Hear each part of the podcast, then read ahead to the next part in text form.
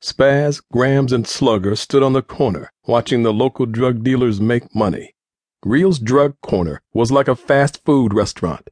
Fiends were placing their orders to go. Hustlers served long lines of crackheads that smelled bad, looked horrible, but always managed to have money to buy drugs. They would do anything for a hit of the crack rock.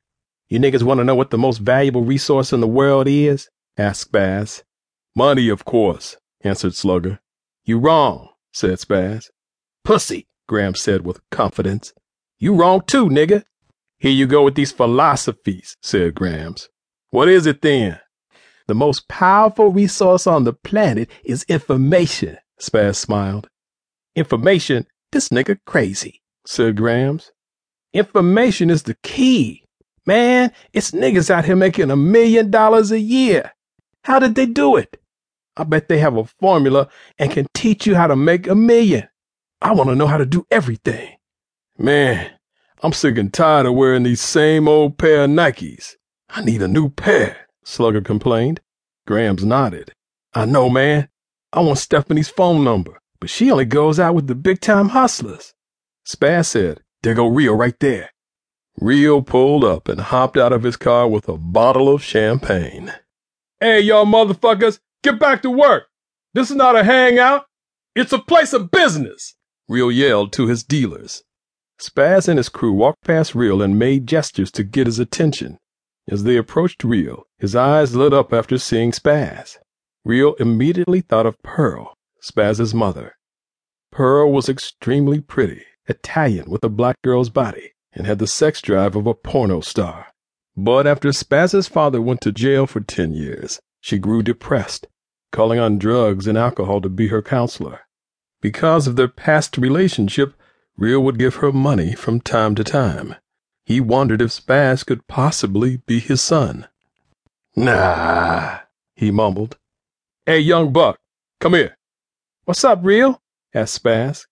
Real stared at Spaz, observing his features. He doesn't look nothing like me. He reached in his pocket to give Spaz some more money. Here, take this. Don't spend it all in one place, little man. Good looking. But I need to tell you something. Spaz stuffed the money in his pocket. Real grew concerned as he pulled Spaz to the side of the building. Make this quick. I'm in a rush. I don't even like coming out here on this hot ass block. Spaz looked around nervously as Chips pulled up in his Lexus. Real, you know we all look at you like a big brother. I want you to know you should pay close attention to the niggas in your circle. You didn't hear this from me, but Chips be running his mouth about how he does all the work and you do nothing but sit on your ass and collect money. Rio couldn't believe his ears as he watched Chips and Maine walk into the building. Maine glanced at Spaz and Rio. BBF, nigga, that's what's up. Rio took a deep breath and focused his attention back on Spaz. So what the fuck you assuming, young buck? My mom told me to never tell my business to little kids and females, 'cause they would run their mouth. She should have told Chips because bad news travels fast. He fucked with my next door neighbor, and I heard her conversation about you and Chips. What'd she say? She said Chips is just using you for your coke plug. That's why you need to put me and my boys down with you. How the fuck you know he using me for my connection? You think I'ma listen to some bitch about my homie? Real laughed. Because the streets talk. But don't worry about nothing. I got your back. Spaz lifted his shirt slightly, exposing the gun handle on his waist. Little nigga, you strapped? What you know about guns? I might be young, but I'm smart. Me, Grams, and Slugger already be doing stick-ups and stealing cars. Spaz pointed to his friends. Grams is the dark-skinned cat over there, with the scar on his face. He keeps a rusty 38 snub with him at all times. He's the quiet, but deadly type. He's going to catch a body sooner or later, but he loves me to death and will never turn his back on me.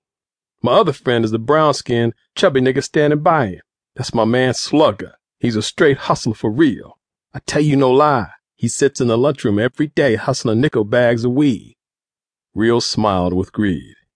Yeah. How old are y'all little niggas? Me and Slugger is 16, and Grams is 17.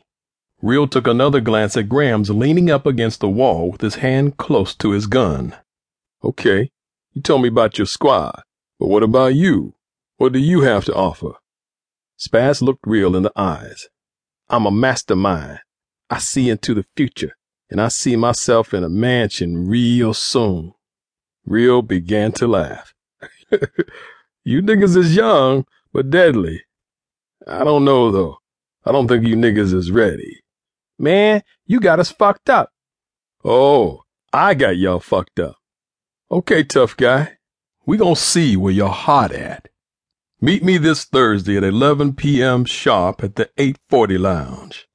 We will be there, said Spaz, willing to do whatever for money and power.